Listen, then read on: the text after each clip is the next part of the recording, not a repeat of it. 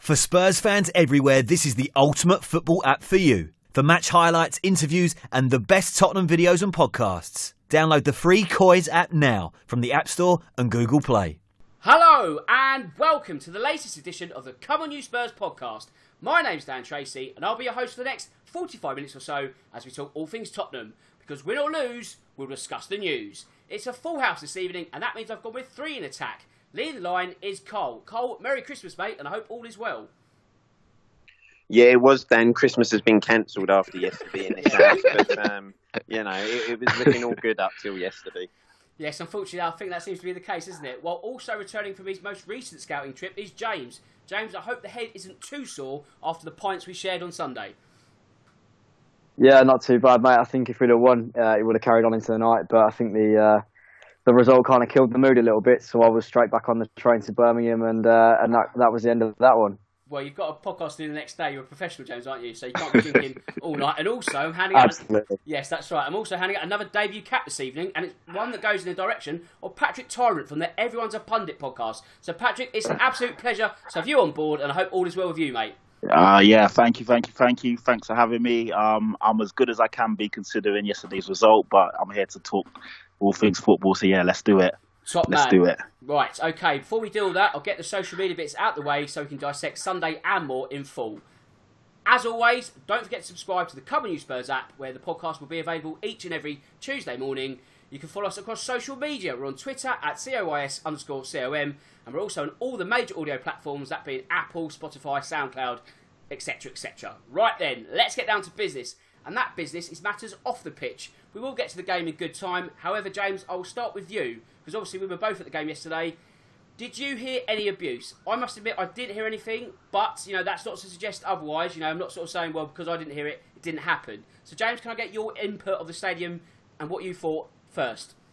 Yeah, I, I know that me and you were, were at opposite ends of the ground, Dan, and, and I, I, I know that I, I certainly didn't hear anything around me, um, or you know, or anything in the immediate area. Um, I'd like to have thought if, if I'd have heard something, or if someone next to me had heard something, that we would have that we would have piped up and we would have said something, and it would have been, you know, it, it would have been dealt with from there. But you know, it's I'm, I don't, I'm not saying that it didn't happen. Of course, that's that. This is kind of the, the the place we're at with it at the moment. Is that nobody wants to say it didn't happen because you know that would be calling um, Antonio Rudiger a liar, and you know it's not something that we want to do. Um, but you know the club have today released their statement saying that there's you know they've looked into it, they can't find the culprits, and if this wasn't if, if this was something that, that happened, there'd be plenty of people willing to, to talk up about it, to to to dob whoever it was in, because these are people that we don't want at our club, and we don't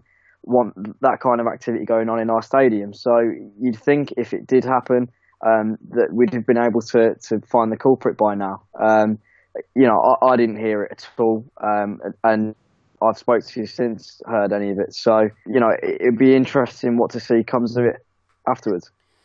And Patrick, as James just said, the club have released a statement as of around sort of six o'clock on Monday night, and they're Yeah. saying that the investigation has uncovered nothing at the moment.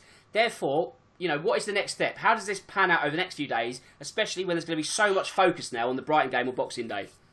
Yeah, this is the problem. It does create a bad, bad blood in the in the stadium, so to speak. And you know, being, I mean, I'm I'm black and I'm from Tottenham, and I've never, I've been to many a game, and I've never experienced anything like this. So I was shocked when I obviously saw uh, it unfolding yesterday. Um, I've seen a few tweets on Twitter where somebody says that he definitely heard it, and he's once he finds out exactly where it came from, he's going to get in touch with the relevant people uh, and send an email. But 90%, almost 95%, whatever you want to say, are saying that they didn't hear anything yesterday. So it's quite interesting. Um, yeah, Rudiger's saying he's adamant that he heard it. Jan Vertonghen's come out and uh, and apologise on behalf of you know the Spurs fans and the Spurs players. So I don't know what happens from here, but I'd like to think that if there is racism, uh, you know, uh, our fans and the stewards do the right thing and, and point it out and get these people ejected immediately. Well, this is it, Carl, because you know the condemnation from within the Spurs ranks has been widespread and rightly so. However, do you get the feeling this is something that has to be self-policed? If it ever happens again, you know, whether it happened yesterday, we won't know until something actually comes to light. You know, it's still, I guess, a sense of innocent until proven guilty. You know, you can quite rightly say that something has happened. You can accuse someone. That's not a problem with that. But if it does happen again, do Spurs fans have to start pointing fingers themselves and say, "Look, that's not welcome. You're not part of this club." Well, I think you know, to be honest, this will be the only way we'll ever cure it. I think, won't we? Is that everyone has to stand together, and basically, the minute you hear something like this, everyone around that person needs to basically call them out, and we need to take it into our own hands because you know, this is a real hard one as to what you do, don't you? There's lots of things where it's like, well, you know, do you need to punish the clubs as a whole? Because maybe one day the only way to stamp it out is if you're threatened with, say, a three point deduction or games behind closed doors. Um, and that might be the only way, you know, it, it's that argument, isn't it? Is do you punish the club? Or do you punish the individual? Because the trouble is, if you punish the individual, can you actually ever stop someone like that going back to a Spurs game? Now, we know we say you can ban someone for life, but what's to stop that person buying a ticket in someone else's name and going back into the ground? And these are people that we don't want there. Um, but I think the, the, the only way really to deal with this is that everyone who's around that person who who hears something like that, you actually call that person out, you know, as a group, and you know, you know, make them obvious to the stewards and the police, and we get these people chucked out the club as they should be because these are every fan base has got its moron element. We've seen it in recent matches at Man City and Chelsea in the past. Um, and we do need these people to be named and shamed. And, you know, for me, when we do find these people, we should be nationally naming and shaming them. You know, they should be dealt with in, you know, in life fully, you know, feel the full consequences, you know, go to work the next day, your face has been plastered on the paper. You know, you might lose your job over it. This will be the only way that I think you'll ever deal with these people and actually rid them from football. Um, but it's a real tough one, isn't it? Because you know, how do you actually get rid of this thing from football? You know, it's been going on for years, isn't it? And I don't think we've ever found the, the best solution to curing it. But I do think maybe you know it, it lies with everyone else who's around that person to actually step up to the plate, if you like.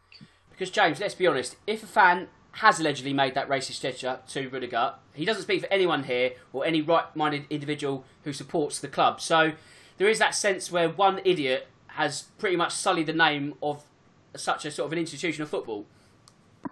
Absolutely, and I think that the vast majority um, of people are, are think they're exactly the same as that, and so that's why I, am thinking, you know, if if something like this has happened and it was, you know, five, ten seats away from you, maybe even a block away from you, you'd, you'd know about it because straight away, these the, the Tottenham fans surrounding him would have, or, or whoever this person was, would have reported it to the stewards. You know, so this, this is why, you know, we, we need to see some evidence really. Um, we obviously I, we don't want to go out calling Rudiger a liar, um, but if the club have looked into it thoroughly and there's you know so many fans who, who would be willing to, to, to hand this person over, uh, and none of them have come out the woodwork. If, if you know if it is, even is true, um, I, I, don't know. It's it's a hard one to deal with, really. Um, I know that if it was within you know hearing distance, shouting distance of me or anyone around me, I, would have I'd have expected them to, to be reported straight away. Um, that said, um, you know, we've got we, we can't really discuss it until we know all of the evidence and we've you know after we've collated everyone's statements and, and, and got everything sorted. It might turn out that there was someone um, and they and they are handed over and, and you know as as all the lads have rightly said, um, we don't want these people in our club if, if they are there. And Patrick, the sad thing is, we're approaching 2020 in a few days, and you've got some people saying, well, you know, Chelsea with their anti Semitism is no better, but two wrongs, two massive wrongs, don't make a right at this point. So why is football seemingly taken a huge backward step? Exactly. I think the frustrating thing is that racism, I feel, has always been quite evident and blatant in the uh, UK, and unfortunately, I don't know why, but I feel people are maybe thinking that they're a bit more comfortable now uh, to come out and state their views in the football pitch or on at a football game. Um, and so you're seeing it seeping back into the stadiums because for a while you never heard any of this happening in in England, especially not in the top flight of football as well. But unfortunately now it seems like every week we're having you know isolated incidents at different football grounds, and yeah, it just seems like people are a bit more a bit too comfortable in expressing the wrong sort of views when things don't go their way. Uh, you know, hurling abuse at uh, players from different nationalities or different races. And yeah, it's not right. It's disgusting. And like you said, and like we've all been saying, this isn't, you know, this this one idiot or whoever is a number of idiots. They're not how we feel as a club and as a fan base, and we want them out, and we don't ever want to see them in, at our games or you know supporting the club again. Absolutely. And I mean, Cole, in a week where Martin Peters passed away, it should have been a case where a well spirited game, you know, a really competitive one, was played in honour of the World Cup winner. Unfortunately, that was so much overshadowed, wasn't it? Yeah, it's just a shame, isn't it? Football seems to breed this mentality in supporters, doesn't it? Where you know you get and and the worrying bit is when you look at the telly coverage. You know, we've said it before, we? When you see a player going over to take a corner, you've got all these people standing up, you know, making gestures at them and that. And when you actually look and freeze those cameras, half of these people are blokes that are within their sort of 30s and 40s that you kind of think surely you should be mentally more mature than what you are right now. But football does seem to breed this kind of tribal uh, mentality that the minute you go to a football game, you turn into this hooligan who feels like everything you have to abuse everyone from the opposition side. Um, it's really strange, Dan. I don't know how you cure it because things like rugby and that don't have this problem. And when you consider that rugby is a sport where you're encouraged to bash the living hell out of one another, then you just wonder why football is like it. But it's so tribal, and it does seem to turn the average person into an utter moron at times. And James, as mentioned, Jan Vertonghen has already offered apology on behalf of the club. So, are Tottenham in almost an impossible position where, let's say, let's play devil's advocate quickly. Let's say no one is found and they can't prove anything will then critics or people who don't support Spurs point the finger and say, well, actually, the club haven't done enough here? Well, it's it's a difficult one because if you know if the club do everything within their power to, to try and find whoever this person is, um, do people then start pointing the finger at Rudiger and saying it didn't happen, or do people point the finger at Tottenham and say um, they haven't done enough? Um, I, it's, it, Antonio Rudiger is the only person who knows what he heard. Um, whether he misinterpreted it, I don't know. I, I, assume not because that is, you know, you'd like to think that no one would make that kind of thing up. It's, you know, it's a, an absolutely horrible part of the game that this year especially has become, you know, just worse than it ever has been. Um, and you'd like to think that Rudiger wouldn't wouldn't make something like that up, and I, I, I don't believe he did. However, if the club do as much as they can to try and find this person, but they don't find him, then you know they've they've gone as far as they can. They've they've done everything they can. They've exhausted all the avenues, and and there isn't a lot more we can do about it. And that is, it's unfortunate, but you know you, you can't blame Spurs for that. There's a lot of people in that crowd in in that stadium uh, and only Rudiger knows exactly what he heard and exactly where from. So it's a really difficult thing to, to, to get to the bottom of. Um, like I say, hopefully there were plenty of fans as like-minded as us who um, who will, you know, get a statement in and, and, and get to the bottom of it. And Carl, I'll give you the final uh, question on this one. So, watching at home as you did, did they make much reference to the repeated tannoy messages? Because they were given out around the ground, it was three times, and that in itself has almost caused a bit of confusion. Spurs have been quick to sort of say this incident didn't happen three times; they were just following protocol. So it's almost sort of muddied the water slightly. Well, it was interesting in the club statement, wasn't it? Because they said that the referee asked for the protocol to be called, and they used the actual. Was it that they used the UEFA protocol rather than the Premier League protocol, where the multiple um, stadium announcements get made? Um, they did mention it on the telly. You know, there was a couple of references, and you could hear the Tannoy announcements being made. And then obviously they referenced that, Yet there's another Tannoy announcement being made now to the supporters. So it was it was clear at home that you know obviously something was being done about it. Um, but obviously we didn't know what kind of protocol was was being used. You just assumed that you know the ref had had a word, and the club felt the need to get on the tannoy and basically ask you know the moron element to stop. Um, but yeah, it, it, it, it, was clear that the, the, announcements were being made, and they, they did reference it. Yeah, can, can I just add something? Yeah, If sure, the, sure. The the announce yeah the announcements were uh, were made every ten minutes, and I, and you're right, Carl. I believe they followed uh, UEFA protocol.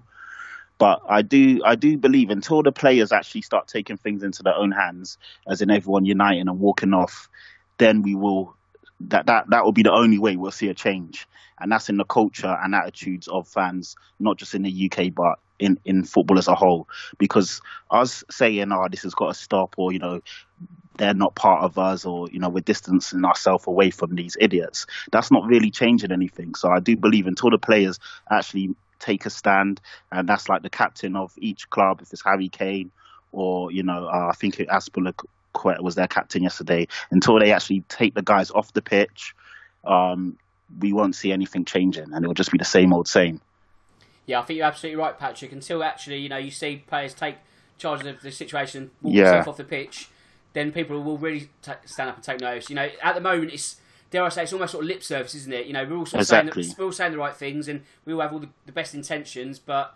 You know, we don't want to see it again ever, but if it does, then you really need sort of players to actually say, right, that is enough now. That's you know, we're going to draw the line here, and then that's it then you might That's see it. a sort of step change and, and all that. But let's actually move on to the game. There was not really much to talk about, but you know I shouldn't make light of the situation. But let's let's try and make light of it because it was a dreadful performance. And Patrick, I'll stay with you because after that one, what are the realistic expectations now this season? How tempered should your mood be after Sunday's performance? I mean, I, I believe it was a bad day at the office, and I'm going to take it like in an isolated event. Unfortunately, against the big teams, we've had two big tests against Man United and against Chelsea, and unfortunately, in both games, we haven't been at the races. But I mean, we've we've uh, Jose's had six games now in the Prem. We've won four of them, so if that trend continues, I still am optimistic that we can make the top four. So um, yesterday was a really bad game. Like I mean, we were shocking from top to bottom, and you know nobody.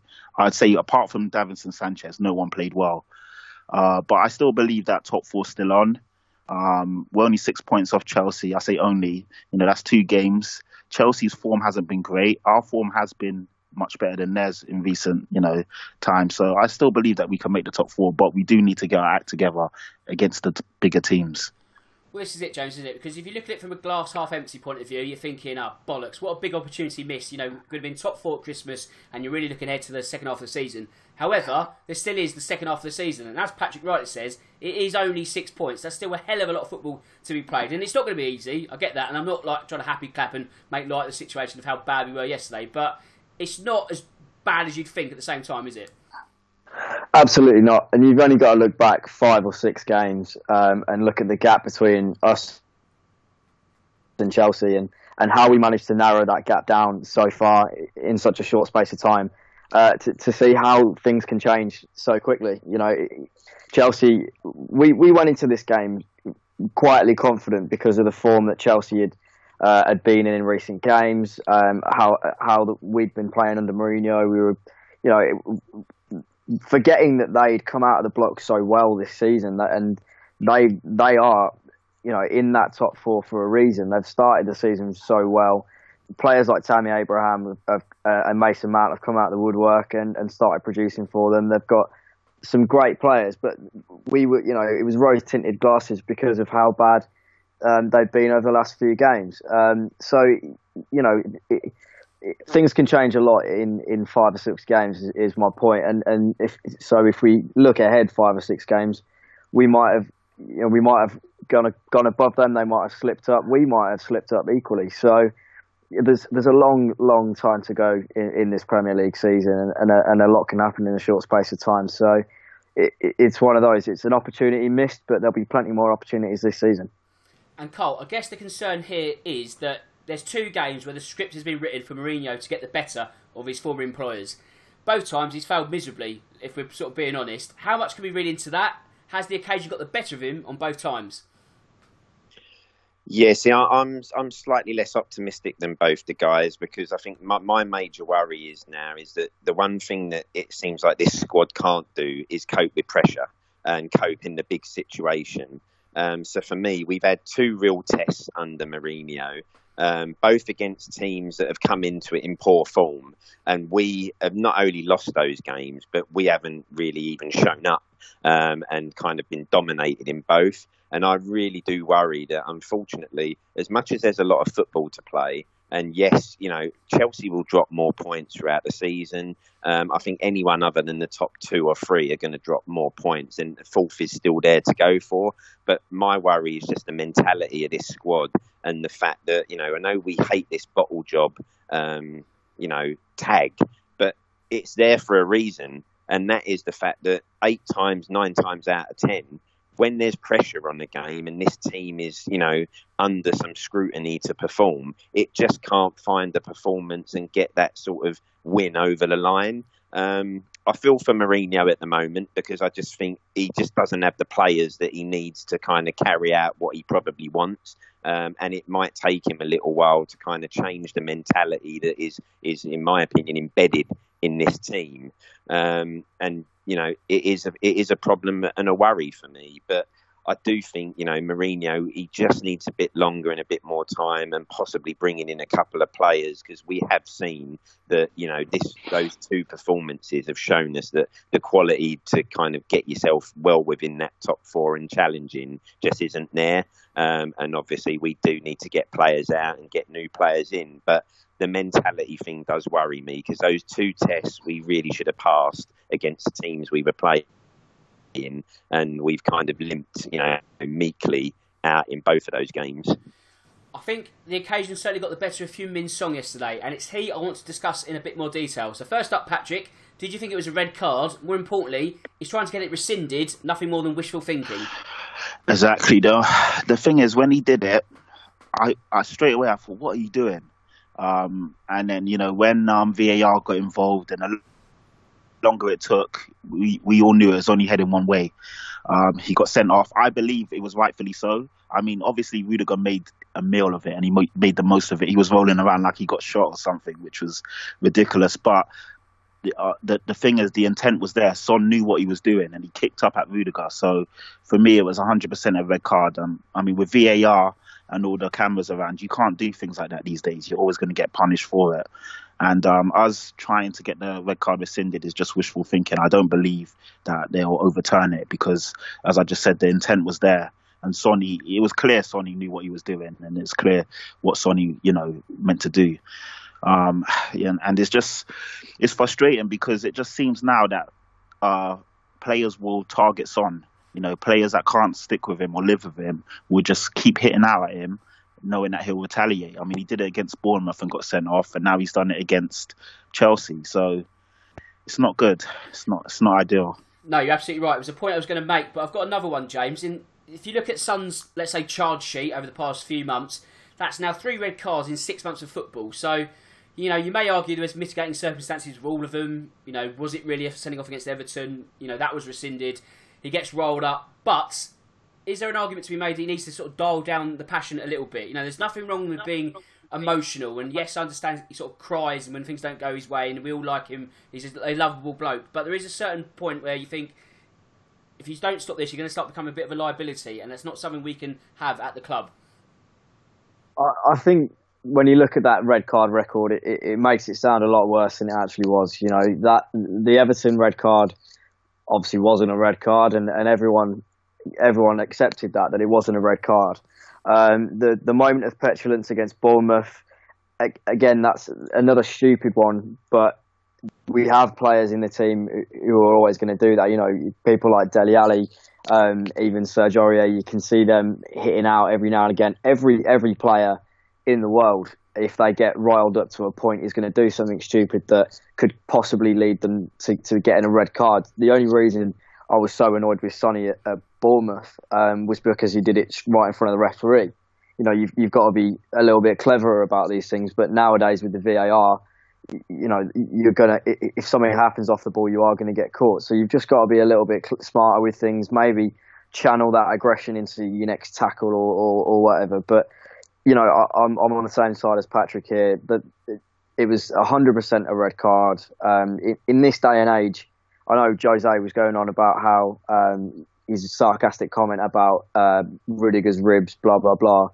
He's he's obviously just trying to protect his player, but for, for us as fans, that is from the outside looking in, that is a, a stonewall red card. Um, in, in, this day and age, with the cameras on you, um, as soon as the referee went to look at the screen, we all knew it was going to be a red card because you just can't kick out like that anymore. That's not the way to, to channel your aggression. Um, and uh, you know, I, I don't think he will become a liability. Um, I don't think it's that big an issue. Um, but he does need to be a, a, little bit smarter with, with the way he channels that aggression. And uh, and you know, not only has he did he impact the last half an hour of that game, um, we now have to, to, to play three games without him, which is going to be absolutely huge for us because he is uh, he has been one of our best players this season. He's been our best player this calendar year. Um, so it is, it is disappointing. Um, a word on the on the um, the fact that Tottenham have appealed it. Uh, I think it's a bit of a rash decision. Uh, you know, I know I, am from what, as far as I'm aware, they they are allowed to increase the, the, the suspension if they find it to be a, a frivolous affair. Um, so you know, I think it's a little bit of a risky one. I I think it could it could be extended to four games, um, and, I, and, I, and I honestly think that that might happen because there's no way that, that, that this is going to get rescinded. You know, he might not have made contact with Rudiger, but the intent was there. He's kicked out. Um, and you know, I think we should have just accepted the three games and uh, and move on from there. And, and hopefully, Sonny will learn the lesson. And you know, we we might see um, the emergence of someone else, maybe Ryan Sessegnon or, or Giovanni Lo Celso. Some some good might come of it. Carl, have you ever seen someone get a game added for a frivolous appeal? I can't remember that's ever happened. Not in my well, not in a long time. I know that's put you on the spot. You don't you don't have to have the answer, but does that actually happen in this day and age? Yeah, I mean, obviously, yeah, we'd have to have a look, wouldn't we? But uh, I'll just echo what the guys say. You know, Sonny kicks his legs up when there's no need to from the position he's in. Um, you know, everyone can moan as much as they like about Rudiger making a meal out of it, but we all know players will do that nowadays. And the the way, the best way to do that is not give the guy an opportunity to make a meal out of anything. Um, I'd agree with you. Sonny's problem is this petulance where, you know, the one at Everton might not have been a red card, but he didn't need to kick out at the guy. You know, Bournemouth, you've been fouled. You don't need to get up and push the guy. Yesterday, you know, again, a silly thing to do. You've won the free kick, just take it and move on. Um, but as you say, for me, if they appeal this, I can see um, you know another game being added because there's no way they're going to overturn that decision from VAR and the referee. You know, it, it's one of them that you go, no, sorry. There's some that you could see being appealed, um, like the Everton one but this one's a stone waller. Um, so yeah, I wouldn't be surprised if he gets an extra game, and that's where you kind of think, well, I'm not sure the club have made the best decision here, and they've maybe just reacted a little bit rashly, and someone should have just said, hold on, look, let's be honest, that is a red card, and that's never going to get overturned. So yeah, I can see it happening, and I can see another game being added and making it four, which we you say we don't need. You know, three's going to be bad enough without him, let alone now adding more to that. I think if if it's if it's a four match ban, he misses the Liverpool game as well. By the way. yeah, is, and that's a crucial one. yeah, it? which is the crucial one. All your best players. That's it. The other three are winnable fixtures, but the Liverpool one is a huge one. So it's, that it's also just this thing, is You know, these players need to just use their, the, you know, a thing called a football brain. You know, it's like use your head. You know, we're two 0 down at this point. You know, the last thing we need is a man sent off. You know, exactly. Just use your brain. Think of what's best for the team at this point. You know, it's if you've got to just have some calmness and a, a cool head. Um, and basically, you know, not be funny, the penalty was the one that cost us the game. Yeah, definitely. Sending off really puts the final now in the coffin, doesn't it? Yeah, we'll get to the penalty in just a moment. I think the FA will be miffed. They've got to work uh, Christmas Eve and talk about Son sending off, so they'll probably stick a game on just for that. but um, it, the last thing about Son, James, will Mourinho have a quick word in his ear? You know, sort of just say, look, you know, this passion's great. There's absolutely nothing wrong with that, but maybe just keep it on a little bit because we can't keep having suspensions further down the season, can we? No, absolutely not. And and and you know, Mourinho is a, a famous man manager. You know, I, I, think we've seen a side of some of our players that that we you know we like to see, and, and we know that Jose has brought out of them. You know, being a little bit arrogant, being a little bit you know on the wrong side of the law, but getting away with it. Um, this will be one that he'll he'll say, "Look, I like that you're getting stuck in. I like that you you know you're showing a lot of passion and." and you know, you, he clearly wears his heart on his sleeve. However, you've got, to, as Carl says, you've got to think with your football brain and think if I do this, I'm going to get sent off, and that's going to impact our season, not not only our game. It's going to impact our season, and you know we know how important the Christmas period is um, for for any any team's season, especially Tottenham. Um, so you know it's just a frustrating one, but I'll echo what I just heard in that the uh, the mistake the mistake of the game wasn't Sonny. It was uh, it was Paulo Gazzaniga. Yeah, we'll get to that very very shortly. So Son was obviously unsettled. Talking of unsettled, Tottenham certainly were in the first half because Chelsea opted to go with a 3-4-2-1. And if we couldn't deal with it in the first half, we then played them the biggest compliment by matching them in the second, something that Patrick didn't work either. Yeah, it didn't work. It didn't work. The thing is, unfortunately, I mean, Lucas Moura isn't great at holding the ball up, and one of his biggest weaknesses is his strength. He can get, you know, he's easy to tackle and get take the ball off. Then we also had him tracking back, trying to play as like almost like a a, a wing back, so to speak, and that just didn't work. Uh, that's when we tried to match them up, and then obviously we had Ori on the other side, who isn't great defensively, and it, yeah, it just the problem we had is that we didn't have anyone in the middle who could actually connect, uh, you know, the midfield to defense or bring the ball forward out of defence and create that link. So we just struggled. The the the, the midfield axis of uh, of Dier and Sissoko was just poor, and um, yeah, we, we, we just looked lost out there. Of course, the game was all but over before the interval, and Chelsea's opener was, I guess, a reward for constant early pressure. However, they were given an early Christmas gift by Gazzaniga. Cole, what on earth was he doing in that situation with Marcos Alonso?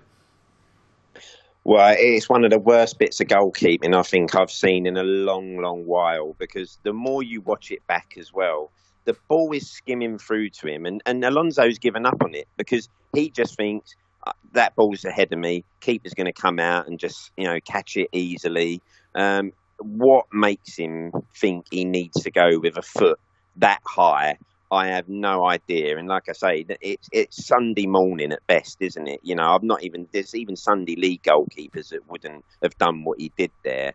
Um, and and unfortunately, mistakes like that, you know, again, no matter what a manager does or says or what tactics you're trying to play, when a player's going to go and do something like that, there's nothing you can do to kind of stop or change it. And and it killed the game. You know, we we spoke after the United game where you know again we just get ourselves back in it, and Sissoko makes that stupid tackle at the start of the second half. And this was just as criminal as that that day. You know, as we said earlier, I think if we could have got in just one nil down at half time, you know, had a chat, made a change, you know, sort ourselves out, we possibly could come out in the second half and get back into that game. But that just kills everything. You know, as a player, you could see the reactions of Davinson Sanchez and Aurier when he did it. Just like, what are you doing? And and you've just lost us this game now. Um, really frustrating. Uh, and I, but no one could tell you what he what he was doing, um, and even he now would probably look back at that and go, I, I don't understand why I've done what I've done there. Um, but a horror show, bit of keeping. But again, just a mistake, and and it's cost us the game because that, that was the killer moment right on half time, and it just blows everything you've you possibly planning to do out of the water. James, should that have been a red card, or was Gazzaniga's only saving grace the fact that it wasn't really a goal scoring opportunity? You know, that Alonso wasn't really in control of the ball and wasn't really shaping to shoot, so it wasn't as if he sort of, I don't know, like actually stopped a shot being taken or what have you. So is that the only thing that got him out of jail? Yeah, I think you know somewhere else on the pitch you might be looking at that going, you know, you remember uh, was it Nigel De Jong's yep. tackle in, in, the World Cup on Xabi Alonso that time? Yeah, and you know everyone was calling that's got to be a red card, but I think yeah the fact that the ball's running away from Marcos Alonso, um, I, I, think that, that that obviously saved his saved his saved his bacon a little bit really, um, and I think the referee maybe saved his blushes a little bit and thought that his uh, his punish he had punishment enough in that he had 62,000 eyes bearing on what was what an absolutely hideous mistake, and it, he's lucky that we don't have a, a backup goalkeeper ready and waiting um, with Premier League experience to, to jump in because you know someone like Mourinho might might uh, might cut him from the squad and, and punish him that way. Um, but you know, I, think he'll he'll be kicking himself as much as we're we're kicking him right now, uh, and rightly so. You know, hopefully he, puts the effort on the training ground and you know, he's he's been a good player for us this season. He's he's deputised well for, for Lloris, so it's you know, goalkeepers are always going to make mistakes. If you look at you know De Gea's error for uh, for United yesterday, it's it is, it's going to happen. Um, it's just a shame that it happened at such a crucial time for us, and uh, and hopefully Gazzaniga just dusts himself off and puts the effort in, and, and, and he can uh, and he can continue his season um, in, in, good form. Well, we have to thank our lucky stars. It wasn't a red card because we'd been in real trouble between the sticks on Boxing Day. So. One player who wasn't sent off but may have given himself a send off was Danny Rose, Patrick. So, what did you make of his solo warm down and that picture of him alone in the stadium? Is that a goodbye or just perhaps more exasperation at the situation that we discussed earlier in the show. Yeah, it's a strange one, isn't it? I mean, the conundrum of Danny Rose. He's somebody in the summer when I heard that Spurs were potentially looking to sell him. I was on Twitter, sell it, you know, uh, tweeting and hashtagging "Don't sell Danny Rose," and it was actually trending. So there were so many people that were, you know, behind him, and you know, he's been one of our best and most loyal players over the last ten years. Blah blah blah. But this season, unfortunately, I think he's, he's actually been atrocious. He's just been out of position, been uh, caught, you know, lacking in a lot of games. His concentration levels have dipped massively, and he just doesn't look the same guy. Um, obviously, he came on yesterday. Didn't I can't really single him out because as a whole we weren't good, but again, he just didn't look like he was was on it and, and ready. And yeah, that that picture, uh, it, it, almost does seem like he's saying goodbye. And you know, almost like he's saying as soon as the January transfer window's open, he's he's he's going to look for a move. So I'm I'm not sure. I mean, I've even seen comments before where he's saying that he doesn't need to have a word with Mourinho. You know, they both know that his contract's running out and he'll go when the time's right for him to go. So it's a bit of a weird one. I'm not too sure what I think about him at the moment. Yeah, it's funny because he's got these conflicting statements like, you know, I'm not getting anywhere. I'll stay out my contract. But then you see what took place yesterday in that kind of image. You think, well, you know, there's something cryptic behind that. I don't think we'll ever really know until he retires, and he'll, probably, he'll have a really good book because he doesn't mince his words. Let's be honest about that. But um, you know, Carl, going into the game, there was almost an air of celebration because Toby Alderweireld put pen to paper on a new deal. So, with that being the case, does that slightly suggest he didn't want to play under our former manager? Yeah, I mean, you, you kind of can't look at it much more than that, can you? Because no. you can't you can't imagine that Daniel Levy's suddenly thrown another hundred grand a week at him all of a sudden just because Mourinho's turned up. So you do get the impression, obviously, that either you know Poch and him obviously weren't seeing eye to eye, and he obviously felt, well, if you're staying around, I won't stay around.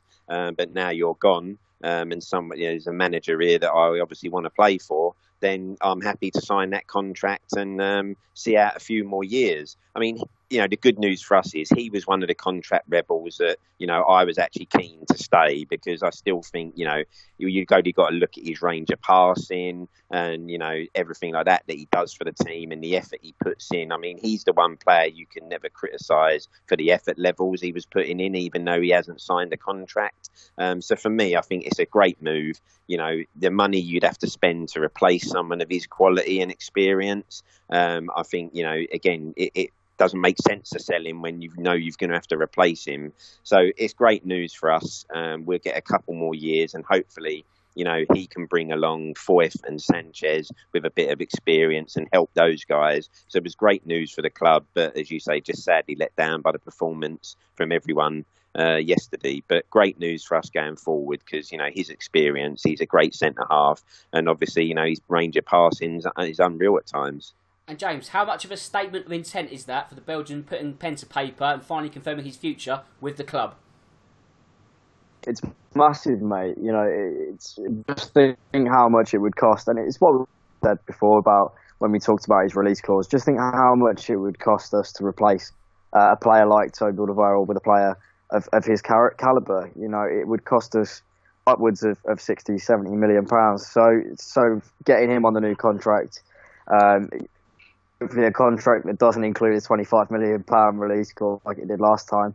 Uh, it's, it's absolutely brilliant. Um, he's going to be a mainstay in the team now that his contract uh, situation is resolved.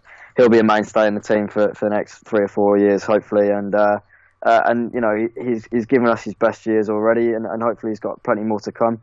Um, uh, and you know, you'd like to think that a player like Jan Vertonghen might follow suit now. You know, you know, we know about their relationship and how close they are, and you might think, you know, you might, you'd like to think that um, that it will have an effect on on Jan's situation and maybe even Christian Eriksen's situation. So, um, gets once we get those contracts uh, resolved, maybe the players can can start thinking about uh, on the pitch rather than off it, and uh, we might see a bit of a, a turnaround in form.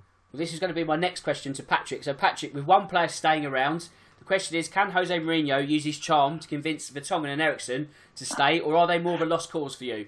I would love to see Eric. Uh, sorry, I'd love to see Jan Vertonghen stay. Me personally, I don't want Eriksen here anymore. I think that he's been so, so unprofessional over the last 18 months uh, with his comments. And also, I mean, the comments is one thing, but his actual application in the games for me has been atrocious.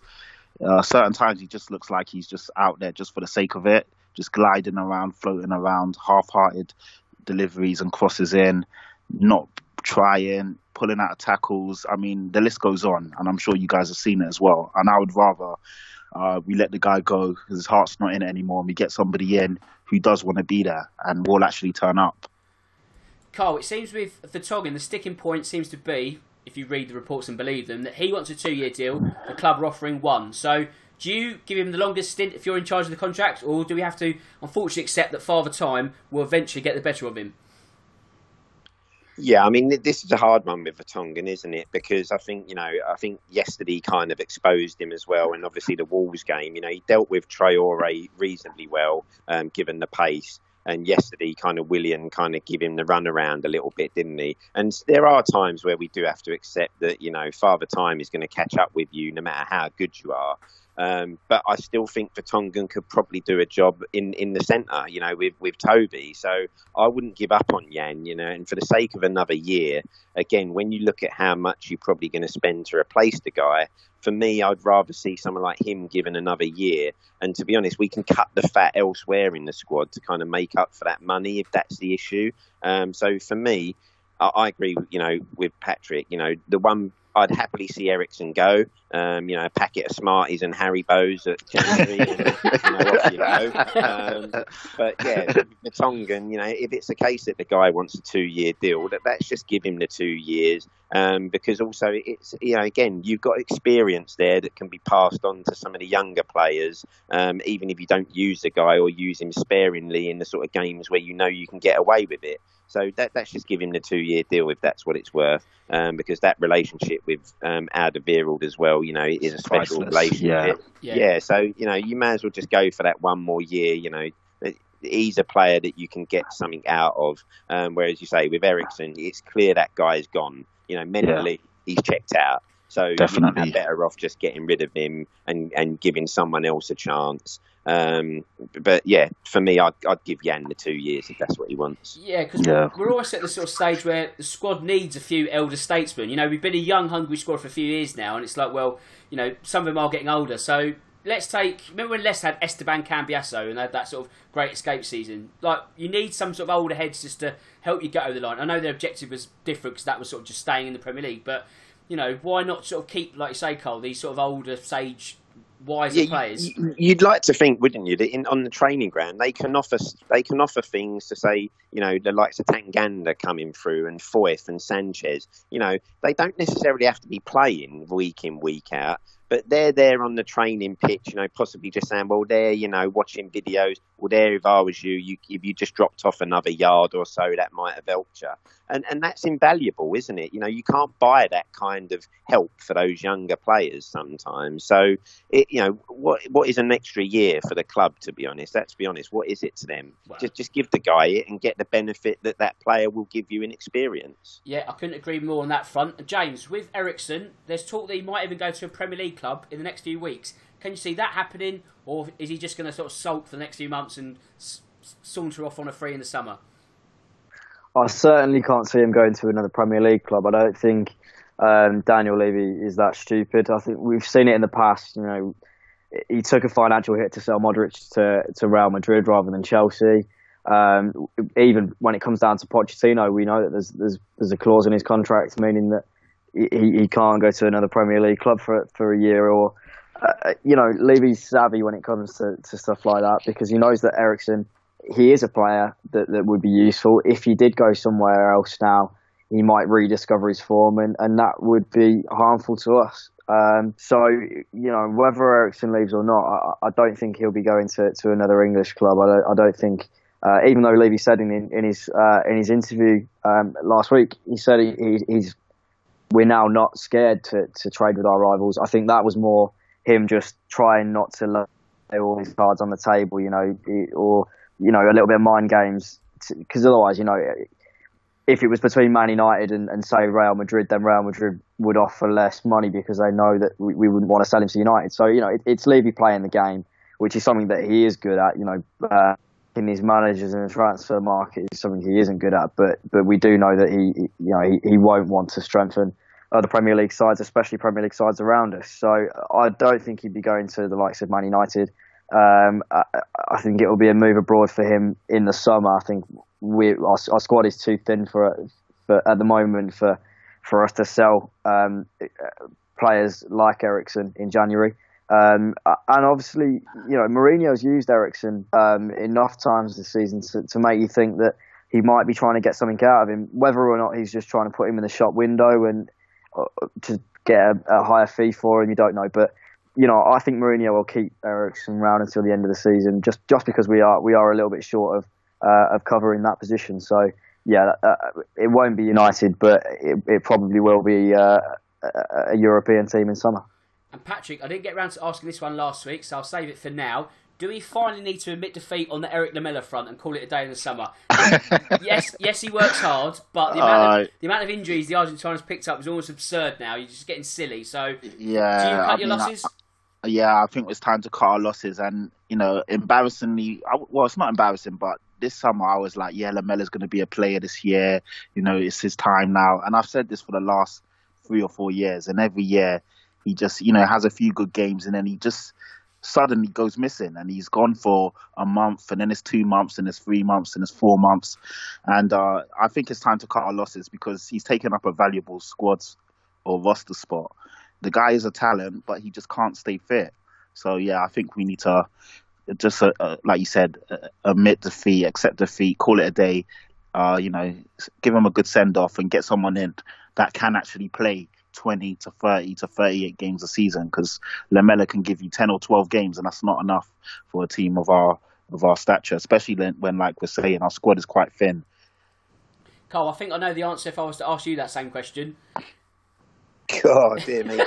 I'd, I'd, have given up. I'd have given up a couple of years ago, mate. I don't know how it's criminal that he's getting away with it, isn't he? I tell you, I wouldn't mind, wouldn't mind seeing his bank balance for what he's done. Um, oh no, yes, I think the, the phrase "stealing a living" uh, springs to mind. But um, very much. I mean, when was he signed? 2012, 2013? It's 2012. Yeah, yeah 2012. So, so you're looking at seven years it's a hell of a stint and not a lot of real games to go with it, is it? But, I know, I, I know. know. Yeah, I think you know when you've been there that long, and we, I think as fans we've all fallen into that trap, like Patrick just said. Like every sort of season, you think, yeah, do you know what? This is the one. This is where he comes good, and no one sort of offers him any ill will. Like you want him to be a good player, but it's just so frustrating. Just think there's only so many repeated chances, and especially now with a, a new man at the helm, he's probably going to weigh up the balance, balance probabilities. And think, do you know what? I think it's probably it's time to sort of start the revolution. I, I think the thing is there as well, isn't it, Dan? He'd probably be a Mourinho type player. Well, this is it. The if irony. he could stay fit. But the thing is, we know the guy's not going to do it. So mm. even Mourinho will have to say, "Listen, I'd love you." As, as, Patrick said, if you could play 38 games a season, I'd love you. But 10 ain't enough, mate. Right then, it's prediction time. So it's uh, the Brighton game coming up on Boxing Day. A quick turnaround. The scoreboards are unchanged from last time because no one predicted a Chelsea win. We're not that crazy. Um, Patrick, you'll be representing the guest this week. So, okay. Um, it's Carl on six points, the guests on four, along with me and James.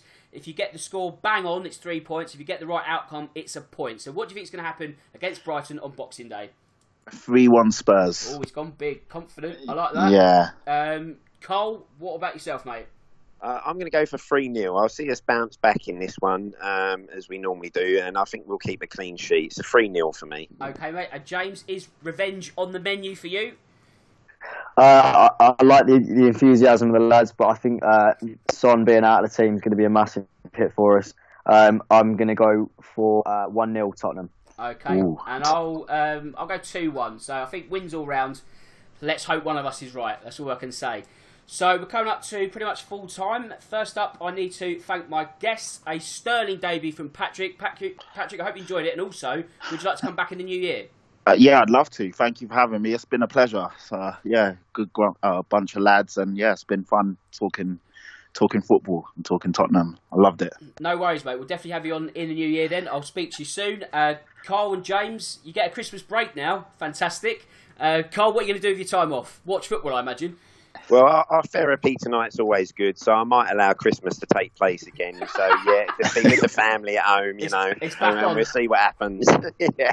Christmas and we'll is... put ourselves through the misery again on Boxing Day, won't we? Yes, I'm sure we will. And James, thanks for joining us as always. Um, I hope the hangover has finally dissipated after yesterday. So um, enjoy your Christmas and all that.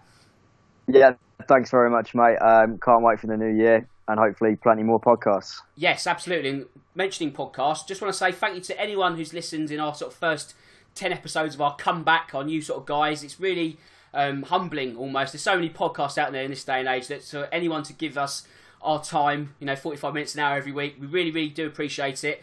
Um, there's going to be more to come in the turn of the year, so don't uh, leave us. Hopefully, we'll get further up the league table and sort of get back to where we were. I'm sure we will, but it's all about sort of getting that ring rust off, which I think you know just about in the groove now. So. If you've got any questions or comments, always get them into me at Dan Tracy 1983 or at COYS underscore COM. Any questions, anything, you know, engagement, topics, dis- debate, discussions, that's what we want. You know, keep the things rolling. And if you're on Apple, give us a review and get us further up the league table so we're knocking on the door of the Champions League places. So, with that said, it just leaves me to say that my name's Dan Tracy, and as always, come on, you Spurs! For Spurs fans everywhere, this is the ultimate football app for you. For match highlights, interviews, and the best Tottenham videos and podcasts, download the free Coys app now from the App Store and Google Play.